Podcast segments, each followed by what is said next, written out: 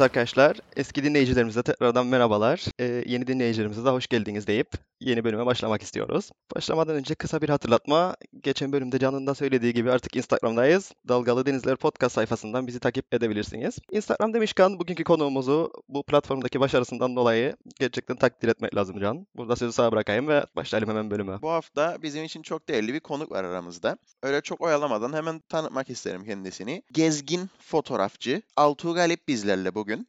Altuğ abi hoş geldin. E, merhabalar, hoş bulduk. Kısaca kendinden bahsetmek ister misin bize? Kimsin, neler yapan, gezgin fotoğrafçı nedir? E, tabii e, bahsedeyim. E, öncelikle e, Kıbrıslıyım.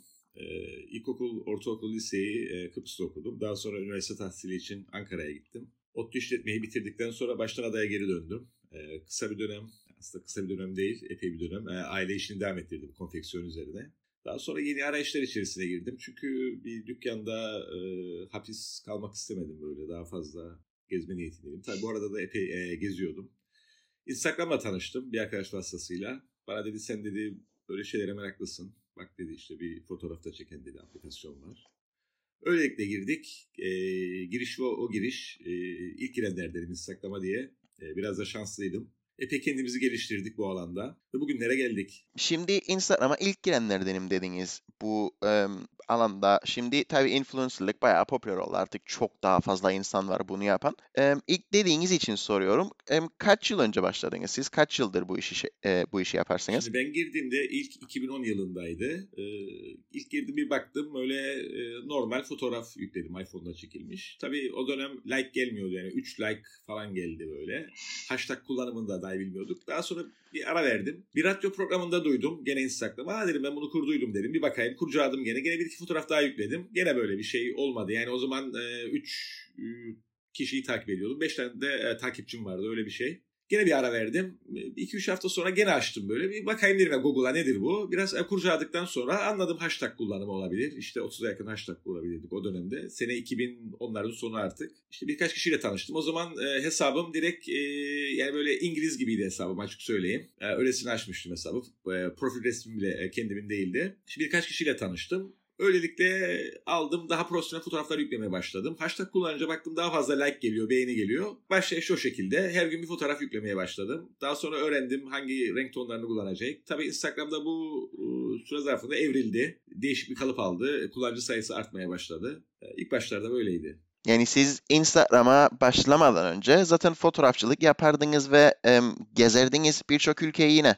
Şimdi fotoğrafçılık konusunda fotoğrafçı değildim ama e, yani bizim evde her zaman bir fotoğraf unsuru vardı. E, babam amatör olarak, e, hobi olarak e, epey uğraşıyordu fotoğrafla. E, diyaları vardı, slaytları vardı. Ama ben daha fazla işte selfie çekeyim, işte halı saha takımının fotoğrafını çekeyim. Yani e, ortaokul, lise ve üniversite yıllarında da her zaman bende bir kamera vardı. Ama böyle daha fazla işte gırgır amaçlı kullanıyordum bunu. Yani bir manzara çekeyim, bir portre çekeyim, böyle ışık kullanayım, ayarları tam bileyim. Öyle bir durumum yoktu. Zaten ilk başta 2010'larda dediğim gibi çoğu iPhone'la çektiği fotoğrafları işte aplikasyonlarla editleyip kullanıyordu. Yani daha sonra işte bu gelişmeye başladı. İşte fotoğraftan, e, fotoğraf kamerasından çekilen Instagram'a atmak, işte drone'lar, GoPro'lar falan. E, peki gezme tutkunuz nasıl başladı? Şimdi gezme tutkum ilkten de vardı. Yani ilkten de fırsat bulunca geziyordum ama yani bu kadar değildi. Yani şeyi aslında merak ediyordum. Yani biraz insanlarla iyi diyalog kuran bir adamım. Yani dışarıdan soğuk bir yapım var. Bana baktıklarında soğuk bulurlar beni ilk başta ama ben e, tanıdıktan sonra herkes daha pop olabilirim. Hiç şeyim değil yani öyle. Hoşuma gider. Ee, soru sorayım, konuşayım. Ee, fotoğraf e, ve gezme tutkusu yani herkesin içinde vardır ve herkesin istediği bir olaydı o dönemlerde. İşte gezeyim, işte bu benim işim olsun. Biz de işte bu Instagram'la tanıştıktan sonra bunun bize bu noktaya getireceğini anladık. İşte bir pasta var bunda, markalar var. Markalar e, turizm açısından seni çağırırlar. Senin işte e, takipçini kullanarak sana e, öneride bulunurlar. Yani bu şekilde değişik alternatifleri var bunların. Şimdi sizin bir de şey oldu sanırım dediğiniz gibi çok önceden başladığınız için bir şekilde organik gelişti sizin bu takipçiler diye tahmin ederim. Çünkü şimdi e, bildiğiniz gibi çok şey oldu bu Instagram'da influencer olma çok popüler oldu. Herkesin hayali işte influencer olayım, bir şeyler satayım, işte hızlıca kısa yoldan para kazanayım oldu ve işte takipçi almalar, like satın almalar falan direkt bir endüstriye dönüştü yani bu. Ha, ama siz çok daha önceden başladığınız için sizin daha uzun sürede daha sustainable bir şekilde ilerledi sanırım bu gelişme. Şimdi ona da değineyim. Şimdi ilk başta e, dediğim gibi Dutlukken burası herkes birbirini tanıyordu. Yani o dönemde selebritiler yoktu, futbolcular yoktu, politikacılar, e, dizi film oyuncuları yoktu. Sadece biz vardık, iPhone kullanıcıları. Daha sonra Android kullanıcıları girdi bu mecraya. O community'yi, çekirdek community'yi tanıdığımız için o dönem giren herkes bir şekilde e, ısrarla e, uğraşan herkes bir şekilde büyüdü. Ha, o dönemde Instagram'ın da e, arayüzü çok farklıydı. Orada bir tane popüler sayfa vardı. Eğer siz 15 dakikada 50 like alırsanız e, o popüler sayfaya çıkıp 3 saat kalabiliyordunuz. Instagram'a giren kişiler de o popüler sayfada gördüğü fotoğrafları, beğendiği fotoğrafları e, çekenleri, post edenleri e, takip ediyordu. Yani günde o dönem 3000 5000 arası takipçi geliyordu. 10 bin takipçi geldiği günler oluyordu. Yani 15 bin geldiği oldu bana. Ha, bu 2016 yılına kadar devam etti bu şekilde. Daha sonra Instagram kendi sponsorlu olayına geçtikten sonra otomatikman bizi daha geri plana etti. Kim ödeme yaparsa onu daha fazla gösteririm. Ha bu esnada biz ilk girdik diye belli bir rakama ulaştık. Ama o dönemde işte 10 senelik dönemde bazı kişiler hesap açtı. O hesabın şifresini unuttu ya da e, açtı hesabını beğenmedi baştan hesap açtı. Bu şekilde bizim e, ne diyeyim e, ölü olarak gözüküyor hesapta. Yani adam açtı unuttu şifreyi bir kere daha girmedi ama hala daha beni takip etmiş gibi gözüküyor. Ha, Instagram arada bunları siliyor. Bir şekilde e-mail gönderiyor. Bunlardan işte verification istiyor. O şekilde siliyor. Bunu da 2014 yılında yapmıştı. İşte benden o dönem e, bir 50 bin kişi silindi. Şimdi de gördüğüm insanlar işte arkadaşlar yani arkadaşlar demeyeyim de bazı kişiler ben blogger olacağım. Ben işte e, şey olacağım. Bakıyor görüyor işte adamın 300-400 bin takipçisi var. Onun oldu diyor. Niye benim olmasın diyor. Ama o kişinin bu kadar sene boyunca uğraştığını, kimlerle kolaborasyon yapıp onu kimin takip ettiğini bilmeden şimdi bizim en büyük derdimiz neydi? E, fotoğrafçıların yani profesyonel fotoğrafçıların bizimle uğraşmasıydı. Şimdi ben e, ilk başta Instagram'dan başladım diye yani fotoğrafa daha fazla konsantre oldum diye bunu anlayabiliyordum. Çünkü adam bakıyor inanılmaz fotoğraf çekiyor ama Instagram'da hesabı güçlenmiyor. Çünkü adamın belki sosyal ya da halkla ilişkileri yani kolaborasyon, network yeteneği az. E, o yüzden e, o diyor işte bak diyor işte bu kötü fotoğraf işte Instagram fotoğrafı fazla satüre olmuş mavi tonlar ya da işte e, turuncu bir gökyüzü. Nasıl diyor benim fotoğrafımdan daha fazla beğeni alabilir? Ama bunun aslında altında yapılan kolaborasyonlar var. Biz işte bu hesaplarımızı büyütmek için network'ümüzü ilkten geliştirdik. İşte Endonezya'daki arkadaşıma dedim Nala dedim e, şey yapalım dedim. Shout out for, e, shout out diyorlar galiba. E işte e, ben ona fotoğrafımı yolladım. E, Girne e, limanında çektiğim ya da yurt dışında çektiğim. O işte o fotoğrafı kendi post etti. Dedi bu Altuğ'un fotoğrafı. İşte Girne'dir burası. Lütfen takip edin. Ben aynı şekilde onun Bali'de çektiği fotoğrafı e, post ettim kendi mecramdan. Dedim bu işte Nala Rinaldo lütfen bunu takip edin arkadaşım. Bu şekilde bir sürü arkadaşlarımızla collaboration yapıp işte Fransızla yaptık, Kanadalı ile yaptık, Afrikalı ile yaptık, Asyalı ile yaptık. Bu şekilde takipçileri de katladık. Yani beraber bir e, takipçi e, network'ünü kendi içimizde gezdirdik.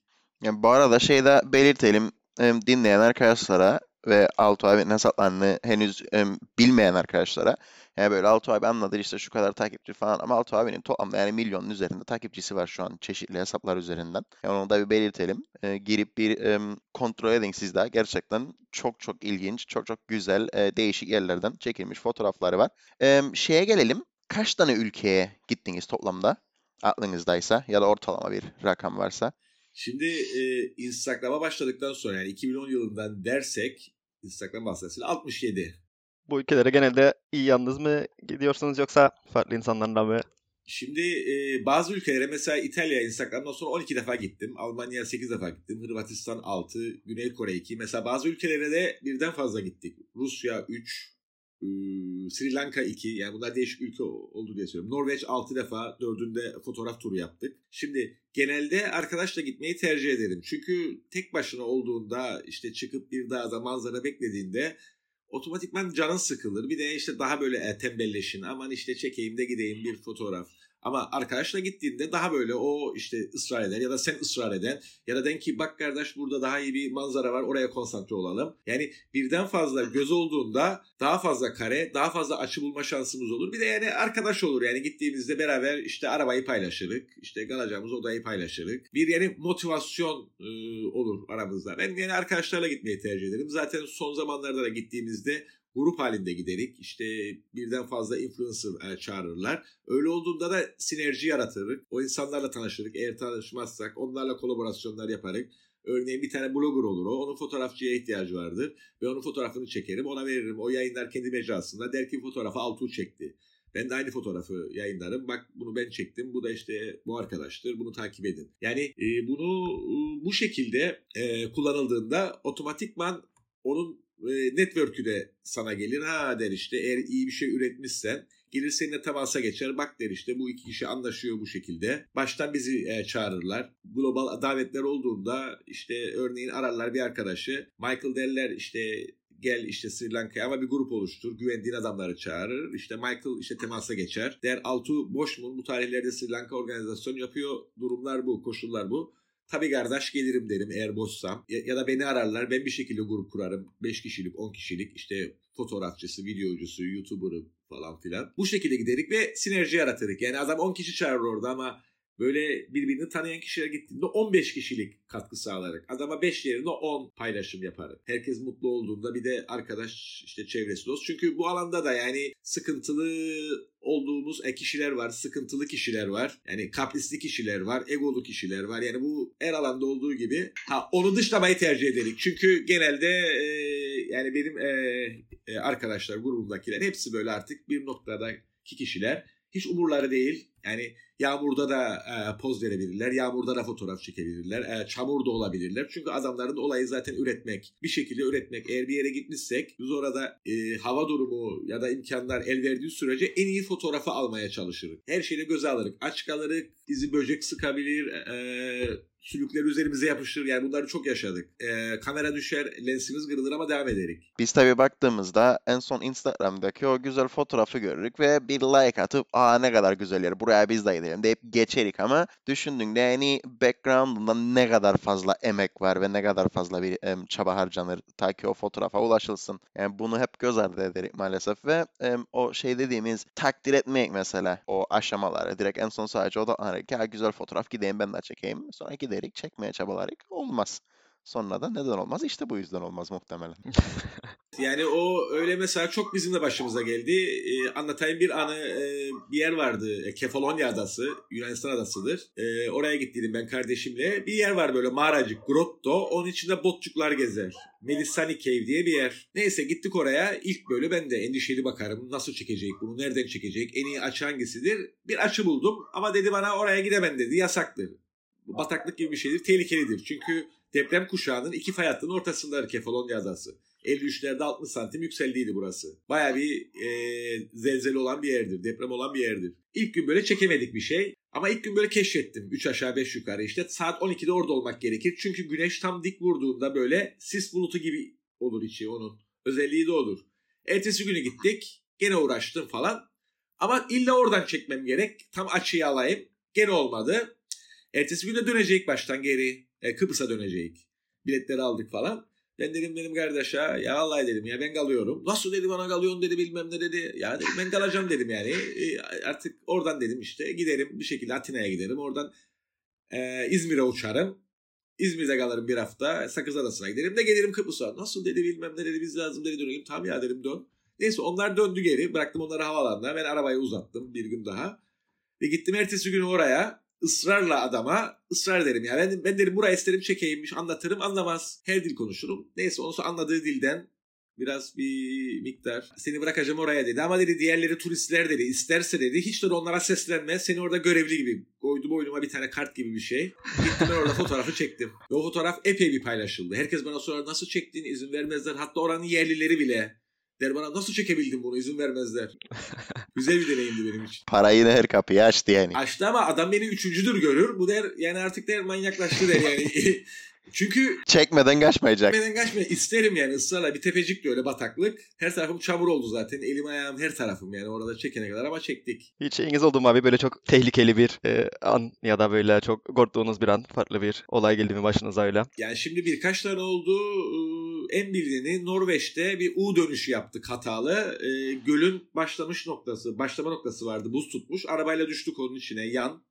Araba kaldı orada. Oo. Tabii tabii. Eksi 20 derece. Norveç'te de bu e, kuzey ışıklarını takip ederdik devamlı. E, dedik orada bir gün batımı ters açıdaydı. Ben dedim aha dedim gün batımı arka tarafta. U dönerkenden arabanın iki lastiği indi şeyin içine kırıldı buz parçası. E, başka tehlikeli an yani en şeyi budur ha e, denize çok düştüm e, fotoğraf makinesiyle. Bu iki kayık arasından atlarken kayıkların üstünden atlarken bir kayık açıldı. Ayağım kaldı arada böyle bir ayağım orada bir ayağım orada. Bıraktım kendimi suyun içine kamera yukarıda.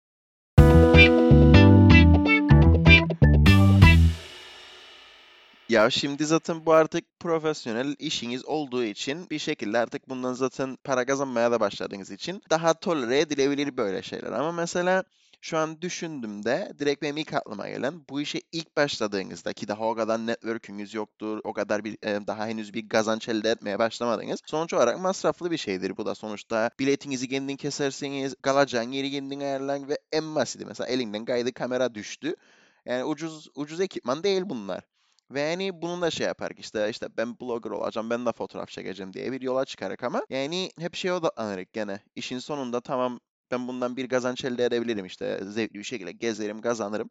Ama öncesinde muhtemelen ta ki bu raddeye gelinsin bayağı bir şey vardır yani. Fedakarlık, kendin harcama öyle bir çabası onu da şey yapmak önemli takdir edebilmek. Şimdi e, bu işe ilk girdiğimizde yani günde 10 saat harcardım ben.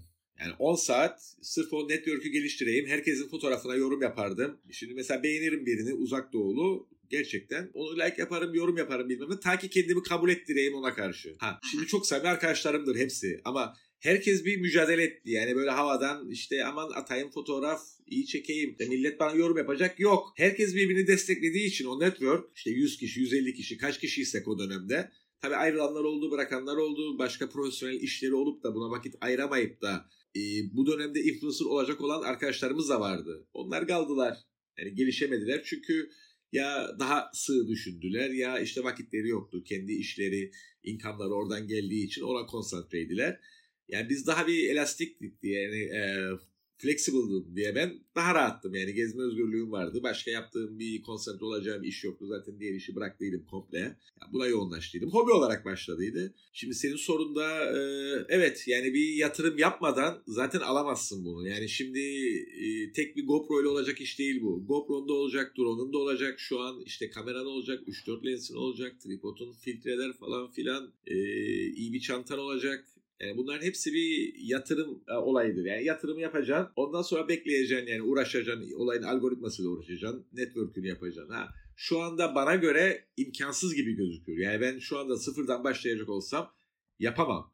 Çünkü o community'nin içine girmek gerçekten çok zordur. Yani kendini kabul ettirmek, markaların seni takip etmesi gerçekten çok zordur. Yani zaten e, üretecek artık bir şey kalmadı. İnanılmaz fotoğrafçılar var. Uğraşırlar ama giremiyorlar bu şeyin içerisine, community'nin ve giveaway yapıyorlar. Yani işte bir tane Sony kamera verelim. E, belli bir şekilde e, e, takipçi alsınlar. 50 bin takipçi olsun. Ama bana bunlar hepsi suni geliyor. Yani kendi kendine gelişmedi. Organik değil. Bir de işte dediğiniz gibi az önce bahsettiğiniz gibi işte genelde bu bizim coğrafyada çok var. Aman blogger olacağım. İşte takipçi alıyor, like alıyor, beğeni alıyor, yorum alıyor. Böyle olduğunda için boş. E, tabii yani bilmeyen markalar seninle çalışabilir bir şekilde. Ama bir iş yaparsın, iki iş yaparsın. Ondan sonra e, zaten yani ortaya çıkar her şey. O yüzden yani bir alanda konsantre olmak her zaman avantajlıdır. Ben e, travel fotoğrafiyle konsantre oldum diye daha fazla turizm üzerine. Yani işte bu resortlar olabilir, oteller olabilir olmadığı bir teknolojik marka da olabilir. Kamera ya da işte cep telefonu gibi de onun da olabilir içine girer ama ben bir e, güzellik malzemesi ya da bir işte havlu bunların reklamını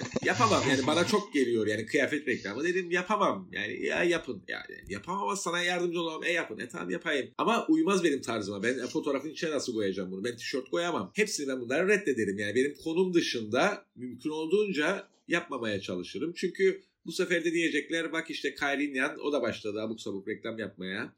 Yani line'ının dışına çıktı. Ama şimdi bir otele gittiğimizde otelin reklamını yaptığımızda Maldivler'de, Bora Bora'da falan filan bu gözüne batmaz. Koyan bir tane güzel fotoğraf. işte gün batımı, gün doğumu. Tesis orada. Altına bunu yazabilin. İşte bu diyebilin işte falanca tesistir. Hashtag'ını kullanabilir. Millet wow wow der biz de gidelim ya da gitmeyelim. Bu şekilde farkındalık yapan. Zaten bu farkındalıktır. Yani bunu aman da işte yaptık bir post o tesiste olacak, turizm patlayacak öyle bir olay yok. Bunun sistemini sürdürülebilir bir şekilde yaptığın zaman 1, 2, 3, 4, 5, 6 etkisini yavaş yavaş görmeye başlar. Ya şimdi bir de aynen dediğiniz gibi sizin takipçi kitleniz sizi travel photographer olarak takip eder. Değişik yerler görsün, değişik ülkeler görsün gibisinden. Ve bence o da bir sıkıntıdır. Şeyde işte mesela 3-5 bin takipçiye ulaşan biri hemen başlar işte işte tişörtün reklamını yapsın, güneş gözlüğünün re- reklamını yapsın. Döner mesela işte atıyorum işte kişisel bir bakım ürününün. Şimdi böyle olunca mesela sizi takip eden biri tamamen farklı ülkelerden çektiğiniz fotoğrafları takip ettiğinde atıyorum çıkarıp dediğinizde mesela ben bu şortu çok beğendim buradan aldım. Bu defa da sizin işinize de uzun vadede daha fazla zarar verebilir yani yararından fazla zararı olabilir diye düşünüyorum. Ben çünkü bir değil iki değil adam diyecek ben işte bu adamı bu ülkeye gittiği için takip ederdim. Tişört görmek için değil. Ee, şeyi sorayım ben size. Şimdi 60 küsur ülkeye gezdiniz ve bu çok da em, küçümsenecek bir rakam değil. Ve bu farklı ülkeleri gezerken ister istemez çok farklı kültürler olsun, çok farklı insanlar olsun e, tanıştınız. Sizin bu hayata ve dünyaya bakış açınıza nasıl bir etkisi olduğunu, neleri değiştirdi sizde? E, tabii yani bu sonuçta gittiğimiz yerlerde o kültürlerden de e, kendimizden bir pay çıkarmaya çalışırız ya da kendimiz ne yaparık bu adamlar olayın neresinde diye ben düşünürüm her zaman. Nijerya'ya gittiydim. İlle istedim gideyim. Yani bana dediler ya dediler böyle şöyle. böyle. İlle istedim gideyim. Gittim aşı oldum işte sarı humma. Bizde yapmazlardı zaten. Yani zar zor hallettim onu. Geç bile kaldıydım aşı olmaya. Almıyorlardı bizi ülkeye. Ülkeye girişimizden çıkışına kadar zaten skandal. Yani e, orada birçok e, tecrübe ettim. Yani biz bir yerde fotoğraf çekelim bir grup üzerime geldi White Man diye mesela. Ya bunların hepsi bir e, tecrübedir. Oradaki o fakirlik, insanların küçük şeylerden mutlu olması, ülkedeki hijyen koşulları, görmediğim e, canlı türleri. Bir hafta e, 8 gün kaldım orada. Yani epey bir kilo verip geri geldim. Baya bir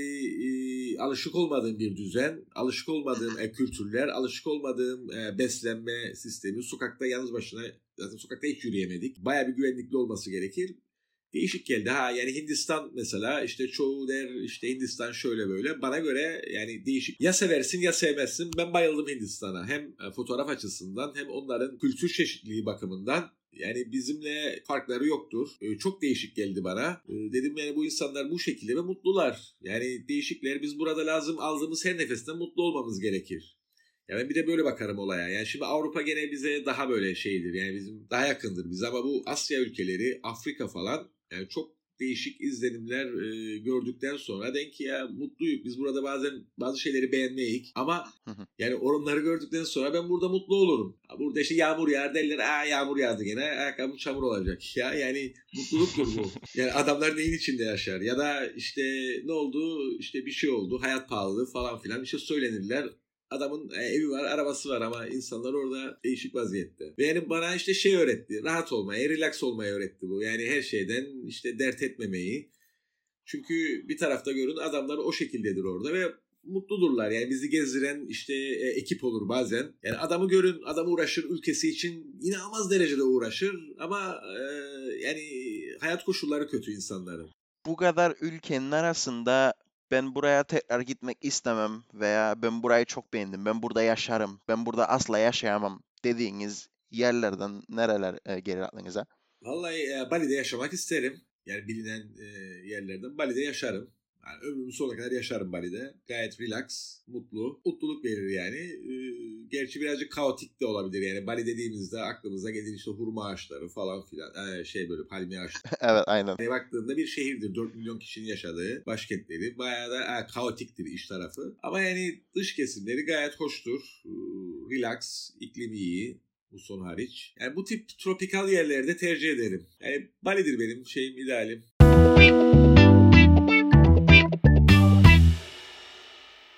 Tabii Covid-19 hepimizi etkiledi tabii bayağı. Ama sizin mesleğinizden dolayı daha çok etkilemiştir diye düşünüyorum. Ve Covid dönemi seyahat nasıl olmalı sizce ya da, ya da olabilir mi bazı tedbirleri alırsak? Şimdi e, kişisel olarak ben gezmeye, gezmek istemiyorum bu Covid yani artık azalana kadar diyelim. Yani uzun bir sürede bu herhalde devam edecek gibi. Yani ben gezmeyeceğim. Zaten Mart'ta geldikten sonra bir hafta sonra patladı bu iş. Hindistan'dan geldim. Nepal, Bhutan, Hindistan'daydım. Tam geldik bir hafta sonra kapandık. 6 tane de organizasyon vardı. Bayağı iyi yerler. Hepsi iptal etti zaten. Hepsi işte yazı gönderdi. Dedi Covid'den dolayı, salgından dolayı iptal ediyoruz. Bu esnada gezen arkadaşlarım var. Şu anda e, Kapadokya'da olan bir arkadaşım var gördüğüm. Geziyor. Yani gezen bir şekilde korunaklı koşullar aldıktan sonra geziyor. Ha ben kişisel olarak gezmek istemiyorum. Çünkü neyin nereden geleceği belli değil. Zaten yani rahat bir şekilde gezileceğini de düşünmüyorum. Çünkü devamlı maske takmak zorundasın. Hijyen kurallarına uymak zorundasın. Yani bizim fotoğraf açısından birazcık zor bu işler. Devamlı al tripodu yer değiştir, onu tak bunu yap, işte ellerini sil falan. Yani zor iş. Yani gerçekten zor iş. Yani yakalayamazsın o şeyleri. Özgür olamazsın. Onu düşünüyorum. Ben şeye geleceğim. Ee, biraz önce birkaç defa konusunu geçirdik zaten. Ee, işte dediğiniz mesela gittiğinizde orada sizi ağırlayan, sizi gezdiren insanlar gerçekten çabalıyor ülkeler için bir şekilde işte turizm geliştirsinler, tanıtsınlar gibisinden. Ben burada şeyi düşünmeye başladım direkt. Sonuçta gayet güzel bir adada yaşar yani bizde ve bence ilgi çekici olması gerekir turistler için. Ee, sizin yaptığınız bu işi kullanarak nasıl mesela turizme burada fayda sağlayabilirik, sağlayabilir mi? Ya da çeşitli yerleri gezdiniz, gördünüz, onlar nasıl ilerledi, nasıl bu kadar insanı çekmeyi başardılar? Biz burada Kıbrıs'ta neler yapabilirik? Özellikle North Cyprus'ta neler yapabilirik bu um, turizme katkı sağlamak için? Yani atıyorum mesela işte sizin sizin gibi kişilerin network'ünü kullanarak 15-20 tane influencer'ı toplasak biz buraya 2-3 sene boyunca işte gelsinler, paylaşsınlar, gezsinler bir şekilde faydalı olduğunu, olabileceğini düşünür müsünüz siz? Tabii şimdi baştan keşfetmeye gerek yok. Şu anda sosyal medya tanıtımları en uygun bütçe olarak da tanıtımlar olarak kullanılıyor ve bunu daha fazla farkındalık yaratmak isteyen ülkeler ve hatta gelişmiş ülkeler yapmakta. Yani şimdi gelişmiş ülke dediğim İsviçre şu anda yani herkes bir şekilde gitmek ister İsviçre'ye. O Alp dağlarına işte gerek e, kayak yapsın gerek işte o oluşumları görsün. Adamlar yani deli gibi uğraşıyorlar. Her köyde bir tane turizm ofisi. Her köy diyorum ha şehir değil. Ve bunların bağlı olduğu merkezi bir e, oluşumları var. Ve hepsinin tabii bütçeleri var. Yani ülkenin de e, şeyi önemlidir burada. Yapısı yani bütçe olayı. Adamlar inanılmaz derecede deli gibi reklam yapıyorlar. Ha, bu küçük ülkeler örneğin işte Sri Lanka bize yakındır yani. Bu adamlar e, 6-7 senedir bu işe gönül vermişler. İşte gazeteci çağırıyorlar, influencer çağırıyorlar, blogger, youtuber, gurme. Bu tip grupları yılda 7-8 defa yapıp işte 6'şarlı 7'şerli devlete bağlı e, turizm ofisidir bunlar. E, kendi personelleri bir şekilde gezdiriyorlar. Bir itinerary yapıyor. Diyor ki işte fillere gideceğiz, kaplanlara gideceğiz, işte deniz kenarına gideceğiz. Bir şekilde bir deneyim yaşatıyorlar size 8 gün boyunca. Anlatıyorlar işte kendi ülkelerini, işte lokal yemeklerini, lokal içeceklerini işte size sunuyorlar. Ve bunu devamlı yapıyorlar. Yani bir sene geçti, getirdiler 7 grup. Ertesi yine başka bir grup geliyor. Ben iki defa gittim aynı şekilde. Şimdi üçüncüde gene çağırdılar. Bir de bu şeyle alakalı yani adamlarla eğer iyi ilişkiler kurarsan memnunsa e, örnek vereyim işte. Mesela bunda bir zorunluluk yok. Yani belli bir e, ödeme yapmıyor Sri Lanka. Ama ne yapıyor? Sana her şekilde o deneyimliyor seni. Yani sen kendin gitsen gezemeyeceğin şekilde. Yani sen de işte ona göre paylaşım yapıyorsun. Yani bunun belli bir şey yok. Mesela demiyorlar bize 10 paylaşım yapacaksın, 8 story atacaksın, bir video çekeceksin falan filan. Ha biz mümkün olduğunca en üst yapmaya çalışıyoruz. Çünkü adamlar o şekilde ağırlıyor seni. O şekilde gösteriyor ve günün sonunda zaten arkadaş oluyorsun. O turizm ofisindeki ilgiliyle. Bildiğin arkadaş oluyorsun. Devamlı konuşuyorsun işte. Nasıl gitti turizm diyorsun işte Çamin'da. İyiyim diyor işte. Siz ne yaptınız diyor Kıbrıs'ta Covid sürecinde. Yani bilgi alışverişi yapıyoruz adamlarla. Ve bunlar bunu sürdürülebilir bir şekilde işte 3-4 defa tur yaptıktan sonra bir şekilde farkındalık oluyor diğer işte bloggerlar, influencerlar bunlara yazıyor gitmek için. Biz de gelelim, bizim hesabımız bu, biz de bunu yaparız falan filan. Böyle böyle böyle böyle o hashtag yürüyor ve bu şekilde e, insanlara bu dünyada global olarak e, ulaşıyor. Bizim de bunun e, prototipini yapmamız gerekir. Bir şekilde yavaş yavaş başlamamız gerekir. Bu 10 kişi olur, 15 olur, 100 olur. Bir belki summit yapılabilir. E, sosyal medya işte reformu adı altında bir şey olabilir. Yani bu, bizim burada da bir sürü e, yani bilinen markalarımız var her sektörde. Bilhassa otellerimiz e, bayağı standart üstü.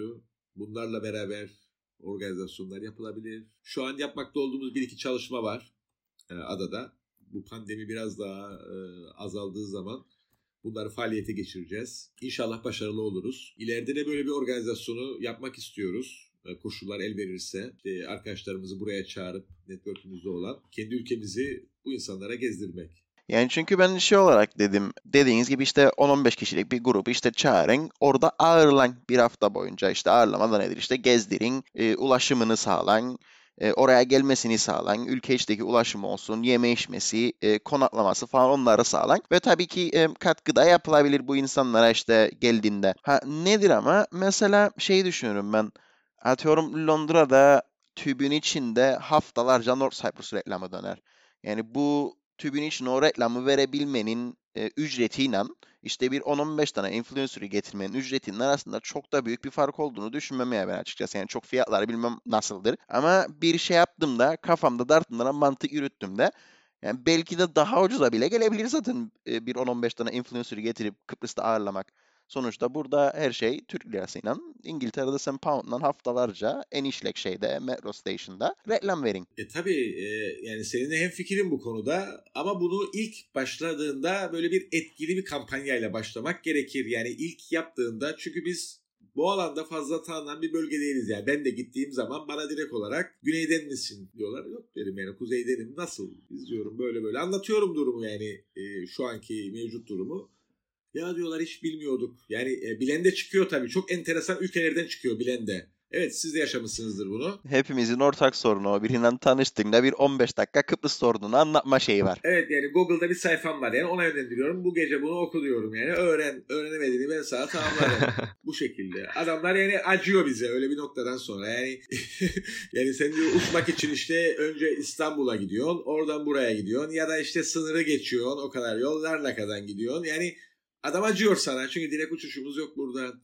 Anlatıyoruz ama Evet. bizim külfetlidir yani şeyimiz çıkışımız ve daha sizden fazla bütçe isteriz. Bu şekilde evet yani bir tübün içinde olmaktansa bu şekilde tabii daha ekonomiktir. Çünkü bunu sponsorlarla reklam bütçesi adı altında yaparsın ve bu o sponsorlara da katkı sağlar bu gelecek kişinin. Tabii bunda nedir en önemli olay? Bu davet ettiğin kişilerin etkili olması. Yani sen nokta atışı yapacaksın. Yani direkt olarak e, ilk başta böyle bir şey yapacaksan örneğin global olarak yapman gerekir. Ha daha sonra sen dersin benim hedef kitlem İskandinavlardır. Bir grup İskandinav getirirsin. Daha niş, daha İskandinav lokal. Onları gezdirirsin. Bir grup e, Türkiye'den getirirsin. Bir grup dersin ki bizde öğrenciler geliyor Afrika'dan. Afrika'dan getirirsin. Orta Doğu'dan getirirsin. Yani buna göre bunu clusterlara bölebilirsin daha sonra. Gurme getirirsin. İşte Doğu Akdeniz'de, diğer üniversitelerde de bu gastronomi bölümleri açıldı. Gurme üzerine bir şey yaparsın. Yani bunu çok çeşitlendirebiliriz. Ama ben aslında şeyden yanayım. Yani bizdeki eksiklik backpacking olayı e, turizm açısından hiçbir şekilde e, söylenmiyor dışarıda. Yani gelip buraya işte 3 gün kalıp bir kişi işte bisiklet kiralayıp ya da motosiklet kiralayıp bir şekilde adayı çok rahat bir şekilde e, gezebilir. E, biz bunlara önem vermemiz gerekir. Daha böyle turizmi çeşitlendirip ya da işte Karpaz'da at binebilir altın kumda. Birazcık daha böyle üretken olmamız gerekir. Çünkü plajlar her tarafta var. Daha yaratıcı yaklaşabilirik. E tabii yani daha böyle bir çeşitlendirelim olay. Yani bir zamanlar balon gelmişti. E, zannedersem e, başarısız oldu. Yani balonun bir cazibesi yok bizim burada. Çünkü adadır yani. Nerede inecek? Ansın e, denize ya da güneye inebilir balon. O rüzgarla alakalı bir şey. Zaten yani gözükecek bir şey yok baktığında balondan aşağıya. E, çık Bufavento'ya gör hem Lefkoşa'yı hem Girde'yi. Ama mesela Kapadokya balonlarıyla ünlüdür. Çünkü o yer kabuğunun e, güzellikleri, o e, manzaralar, peri bacaları balondan çok daha güzel gözükür. Yani bizim daha fazla çeşitlendirilip işte scuba olabilir bu. İşte bir tane batık yapabilirik. Uçak batırabilirik. Bilmiyorum artık yani bunu profesyonellerimizin düşünmesi gerek. Ya arasak zaten muhtemelen biraz açıklarda vardır batık bir şeyimiz. Yani bir şeyi baştan sıfırdan keşfetme değil. Bakabilin mesela işte başka ülkeler nasıl uygular, ne gibi çalışmaları var. Ve onlara benzer, ülkeye uygun bir şeyler yaratılabilir. Çünkü ben şeye üzülürüm mesela. Hani e, ve en üzücü kısmı özellikle Türkiye'de bu bayağı öyle görünür. İşte Kuzey Kıbrıs'a tatil denildiğinde herkesin aklına 5 yıldızlı bir tatil köyü gelir. Gelir işte e, kumar turizmi. Ve bundan çok daha fazlası var yani. Dediğiniz gibi mesela bir altın kuma gidilsin. Mesela o Karpaz'ın o tarihi, o özel dokusunu tanıtasın insanlara. Yani çok çok daha fayda olacağını düşünüyorum ben. Ya da ne bileyim mesela gelin de bir Girne'ye işte bir limana gitsin falan. Gezsin sonuçta bu ülke çok fazla medeniyetlere şey yaptı, ev sahipliği yaptı. Atıyorum gelsin mesela bir Salamis harabelerini gezsin, gitsin bir otel lokalesini görsün. Yani ne bileyim çok daha çeşitlendirilebilir yani bunlar. Kumardan ibaret olmadığını da göstermek lazım diye düşünüyorum. Ama işte bunun için de altyapıyı yapman gerekir. O gelecek olan kişinin kalması gereken yeri de sağlaman gerekir. Belki tercih etmeyebilir 5 yıldızlı oteli. Daha böyle mütevazi, daha böyle butik tarzı e, bir yer isteyebilir. Yani bunların hepsini geniş e, çerçevede düşünmen gerekir. Ya ben şimdiye kadar gittiğimde yurt dışına hiç açık söyleyeyim gazinolu bir otelde kalmadım. Böyle bizi ağırladıkları yerler daha böyle ilgimizi çekecek. İçinde işte iç bahçesi olan, fotoğraf açısından işte havuzu olan yani adamların göstermek istedikleri daha farklıdır. Zaten onu başka türlü yapıyorlar. Ha, şu an burada da aslında o dediğiniz şeye geleceğim. Sanırım son zamanlarda özellikle bayağı bir artış oldu onda. Çünkü bizde işte genel olarak oteller şeydir. İşte gazinoları olan 5 yıldızlı gayet öyle büyük, şatafatlı, gösterişli oteller. Ama son zamanlarda özellikle bu Airbnb'nin hayatımıza girmesinden sonra bayağı böyle işte kale içinde olsun, surlar içinde olsun öyle küçük küçük butik oteller de oluşmaya başladı. Yani sanırım sizin tarzınızda öyle gezenler, yeni yer görmek isteyenler, direkt ülkeyi keşfetmek isteyenler daha uygundur onlar tahminimce. Gelsinler mesela bir Mausa'da kale içinde kalsınlar. Oradan hemen yürüyerek işte bir surları geçsinler. Çok daha uygundur diye düşünüyorum. Evet yani Old Town kültürünün gelişmesi gerekir bizde. Yani geldiğinde işte Lefkoşa'da surlar içinde, Magosa'da surlar içinde e, kalabilecekleri yerler olunca zaten e, Lefkoşa'da örneklerini gördük. Bir sürü kafeler açıldı. E, butik üretim tarzı yerler açıldı. Ya bunlar bu şekilde e, ülkenin gelişmesine de turistik açıdan katkı sağlayan yerler. Yani adam ister Old Town'da geçsin ya görsün o dokuyu. Yani bir Evet. iyi gördüğünde karşısında kiliseyi de görsün adam. Yani o kokuyu alması Aynen. gerekir. İşte bu tip yerlerin düzenlenmesiyle mesela şey e, Dubrovnik öyleydi zannedersem. Baya bir o doku var. Yeni Dubrovnik, eski Dubrovnik. Yani bir şekilde artık e, bunlara yönelmemiz gerekir. Daha artık devlet tarafından teşvik mi edilirler? Ona göre işte restorasyon mu yapılır? Daha böyle kültürümüzü tanıtıcı faaliyetler olur. Yani kesinlikle hem fikri orada yani bu alanda gerçekten çalışılması gerekir ve yani böyle bir adayı, böyle bir ülkeyi yani öyle çok eski traditional yollarından değil de dünyanın yeni takip ettiği bu yeni trendlerden, yeni mecralarından tanıtmak çok daha kolay olacaktır diye düşünüyorum. Daha etkili diyeyim, kolay değil. Yani şimdi şimdi bir şey söyleyeceğim. Yani belki bazıları yanlış da anlayabilir beni ama e, mesela Girne Limanı'nda rakı festivali gibi bir şey olduydu. Yani işte bana dediler gelmel. Sorry dedim. Yani rakı dediğimde aklıma geldiğinde benim adıma Tekirdağ gelir. Yani e, Girne bölgesinin üstü Trakya gelir rakı. Yani bizim Girne Limanı ile rakının pek bir özdeşliği yoktur. Yani ben kusura bakma. Yani e, yapamam yani burada bir şey. Yani bunlara da uymamız gerekir aslında. Ge- Gerçekten e, tamam yani belki iyi bir şeydir e, canlandırmak ama bu turizm şeyi olamaz bizim ülkenin. Evet.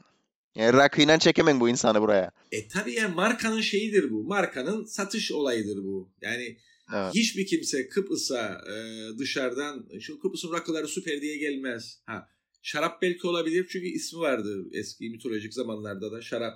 Belki şarap üzerine e, bir şeyler olabilir. Yani şimdi benim gördüğüm Hırvatistan'a gittiğimde adamlar 15 senedir şarap üretmeye başladı. Türüf yaparlar. Ve yani bizi gezdirdiler ama e, türüfte, truffle'da gerçekten iyidirler. Yemeklere kullanırlar. E, gezdirdiler bize şarap şeylerinde. Biz dediler e, şarapta iyi değilik ha dediler. 15 senedir yapardık ama dediler yani bir 50 sene sonra belki iyi olacak.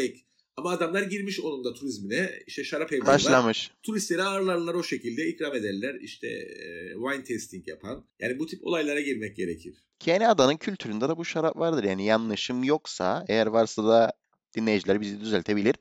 Ee, Rum tarafında mesela Commandaria diye bir şarap markası var. Şu sanırım ilk markalaşan şaraplardandır o mesela. Ben de tam bu konuda e, emin değilim. E, şarap Gürcistan'dan çıkmış dedilerdi bana Gürcistan'a gittiğimde. Çok şaşırdıydım. Yok dedi şarabı ilk biz ürettik dedi Gürcüler. Tamam dedik. Yani gösterdi de yani. Ve doğruymuş yani. Bir şekilde onlardan çıkmış şarap. Daha sonra işte Fransa bir duruma geçmiş ama işte ülkeler bunu yapıyor bir şekilde. Yani e, anlatmaya çalışıyor. Bak bu bizden çıktı. Hmm, gösteriyor orada ispatlıyor. Ee, tabii bir de şeyi sorayım sana gezme konusuna geri dön- dönecek olursak. Ee, gezdiğin yerlerde insanlar ve farklı kültürler arasında daha çok benzerlikler mi gözüne battı yoksa farklılıklar mı? Ve ne tarz ülkelerde insanlar daha mutlu ve daha e, huzurlu geldi sizin gözünüze tabii gözlemlediğiniz kadarıyla? Şimdi öncelikle e, şu felsefe benim hoşum, e, hoşuma gider. Yani e, çok işte ne derler çok gezen bilir bir şey vardı. Evet, çok okuyan değil, çok gezen bilir. Okuyan değil çok gezen bilir. Yani buna ben katılırım yani E, ilk başta katılmazdım ama e, çok şey öğretir bize bu gezilerimiz. Şimdi Asya ülkelerinde mutludur halk daha fazla gördüğüm. Ya da bu işte Küba'ya gittiydim. Tam böyle mutlu değiller ama gene mutluluk çıkarırlar ama değiller yani. Mesela derler işte Küba'da yaşayalım bizim arkadaşlar gidelim falan filan. Yaşayamazsınız be baylar Küba'da. Sorry. Yani bizim halk yaşayamaz. Yani çok şey olman gerekiyor. Uç olman gerekiyor orada yaşamak için. Yani gerçekten yani üzüldüm. Hoşuma gittiği yanları oldu, üzüldüm. Asya ülkelerinde gördüm mutludur insanlar. Yani Bali'de bilhassa mutludur. Yani yüzün içi güler. Yani seni bir hello dediğinde sana güler. Ve yani bir kötülük beklemezler sanki. Sen de beklemen dolayısıyla. Yani o şey verir sana pozitif olayı ama işte ne diyeyim e, bazı yerlerden bakışlardan çok rahatsız olun. Yani mesela Nijerya'da işte bir dışarıya çıkayım dedim. Hemen geldiler yok dediler gitmediler bana. Yani gerçekten bir bakış farklıdır orada. Bilmiyorum artık insanların yaşadığı zorluklardan mı? Ama yani Asya daha sıcak gelir bana her zaman. Yani Avrupa'da daha böyle bir insanlar konuşmaz. Daha bir soğuk. İşte bir şey soran sadece cevap verir kaçar. Böyle gelenek görenek olarak çok dikkatinizi çeken bir şey ol- oldu mu hiç? Yani gelenek görenek olarak e tabii şeyde işte gene bu değişik yerlerde e, Kenya'da değişik gelenekler var. Adamlar bu Masailer var. İşte zıplarlar havaya. işte kendi traditional kıyafetlerini giymişler. Ama bir de olayın arka yüzü var. Onun turistik olduğunu dedim ya bunlar nerede yaşar? İşte evleri var böyle falan. Belli ama onlar içinde yaşamazlar. Arka tarafa ağaçların Evet. arkasında gerçek adamların şehirleri var. Ama turistler bunu görmez. o yapılmış işte şeyde gösterirler bunları. İşte göğe hayat var orada. Çocukları falan getirmişler. Yani suni bir şey kurmuşlar oraya. Şey yaparlar. Romanya'da bu oldu. İşte köy düğününe götürdüler bizi. İşte direkt animasyon. Ama çok tatlıydı. O müziğinden şeyine kadar adamlar turizm yapar. Ama çekiyor işte insanları. E tabi çekiyor çünkü Roman düğününü gördük. Gayet hoş. İşte içerler, yerler böyle dans ederler. Yani böyle sanki de 1960'lara götürürler seni. Ama Evet. komple animasyon e, turizm için gayet başarılı e, kıyafetinden şeyine kadar. Çünkü bütün köyü gezen işte dans ederek sen de onların arkasında. Yani kültür açısından böyle. Yani özetleyecek olursak yani tam olarak bu işin doğrusu yanlışı budur demeyik ama çok fazla seçeneğimiz var. Daha yaratıcı fikirlerle e, başarılı bir şekilde e, böyle bir kampanyada sürdürmek o kadar da zor değil. Yani yapılabilir düzgün bir planlamayla.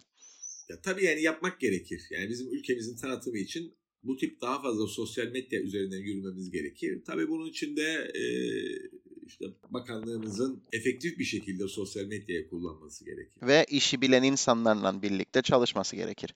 Ya tabii yani her konuda zaten yani burada yaşayan herkes yardımcı olur bir şekilde. Ya ben zannetmiyorum. Yani biz sonuçta e, maddi olarak düşünen insanlar değiliz yani ülkemiz için. Madem biz başka ülkelere bunu yapıyoruz. Kendi ülkemiz için her türlü Aynen. desteği gerek işte e, tecrübelerimizden faydalanmalarını e, sağlayarak eğer bizden isterlerse yapabiliriz bunu. Yani bu artık birey olarak sorumluluğumuz altında burayı geliştirmek. Kesinlikle. Evet Altı abi, em, yavaş yavaş sonuna geldik. Em, çok teşekkür ederim sana tekrardan e, bize vakit ayırdığın ve bizimle bu bölümü çekmeye kabul ettiğin için. E, dinleyicilerimize tekrardan şey yapalım. Yani bilmeyenler Instagram'da hemen bir search yapıp Altu Galip diye e, bir girip bakarsanız o hesaplardaki fotoğraflara, değişik yerlere daha da oturacaktır bu konuşmalar. Em, söylemek istediğin bir şey var mı son gitmeden önce? Evet şimdi benim e, iki hesap çıkabilir Altu Galip yazınca. Esas kullandığım hesap Kayrinyan e, Girneli odur. Bir de Hı. Altu Galip diye bir hesabım var. O da böyle işte e, arkadaşlarıma ekleyeyim diye açtıydım. O da yani durur. E, çoğu o zanneder bir şey olur böyle karışıklık olur durumda. O yüzden belirtmek istedim. Şimdi öncelikle bana bu şansı verdiğiniz için çok çok teşekkür ederim. İlk defa böyle bir yayına katıldım bu, şekilde. Gayet de hoş. E, sizi çok tebrik ederim. E, çok iyi yoldasınız. Çok teşekkürler. Yani gerçekten çok iyi Teşekkürler. yoldasınız. Ee, bu tip yayınların daha fazla artmasını temenni ederim. Sonuçta yaptığımız yani paylaşmak, sizin de yaptığınız paylaşmak. Aynen kesinlikle. Yani paylaşmaktan kaçmayalım. Nasıl bir fotoğraf paylaşıyoruz? O fotoğrafı paylaşalım. Hesabımızı gizli yapmayalım. Ya ben ona da biraz e, içerliyorum. Tamam ya bu özelin olabilir senin ama yani e, paylaş ya. Yani bir tane özel hesabın olsun. Bir de paylaştığın olsun. Belki yarattığın bir şeyleri gösterebilin. Bir şekilde viral olur Aynen. bu. Yani şart değil yani bu sektörde olasın ama yani ürettiğimizi göstermemiz gerekir. Aynen. Nereden ne çıkacağı çok belli olmaz sonuçta. Evet. Çok teşekkürler. Dinleyicilerimize de bir teşekkür edelim. Ee, bu bölümde bize katıldıkları için. Bir sonraki bölümde görüşmek üzere arkadaşlar. İyi bakın kendinize. Sağlıklı kalın. Oturun evinizde Covid var. Çok teşekkür ederiz.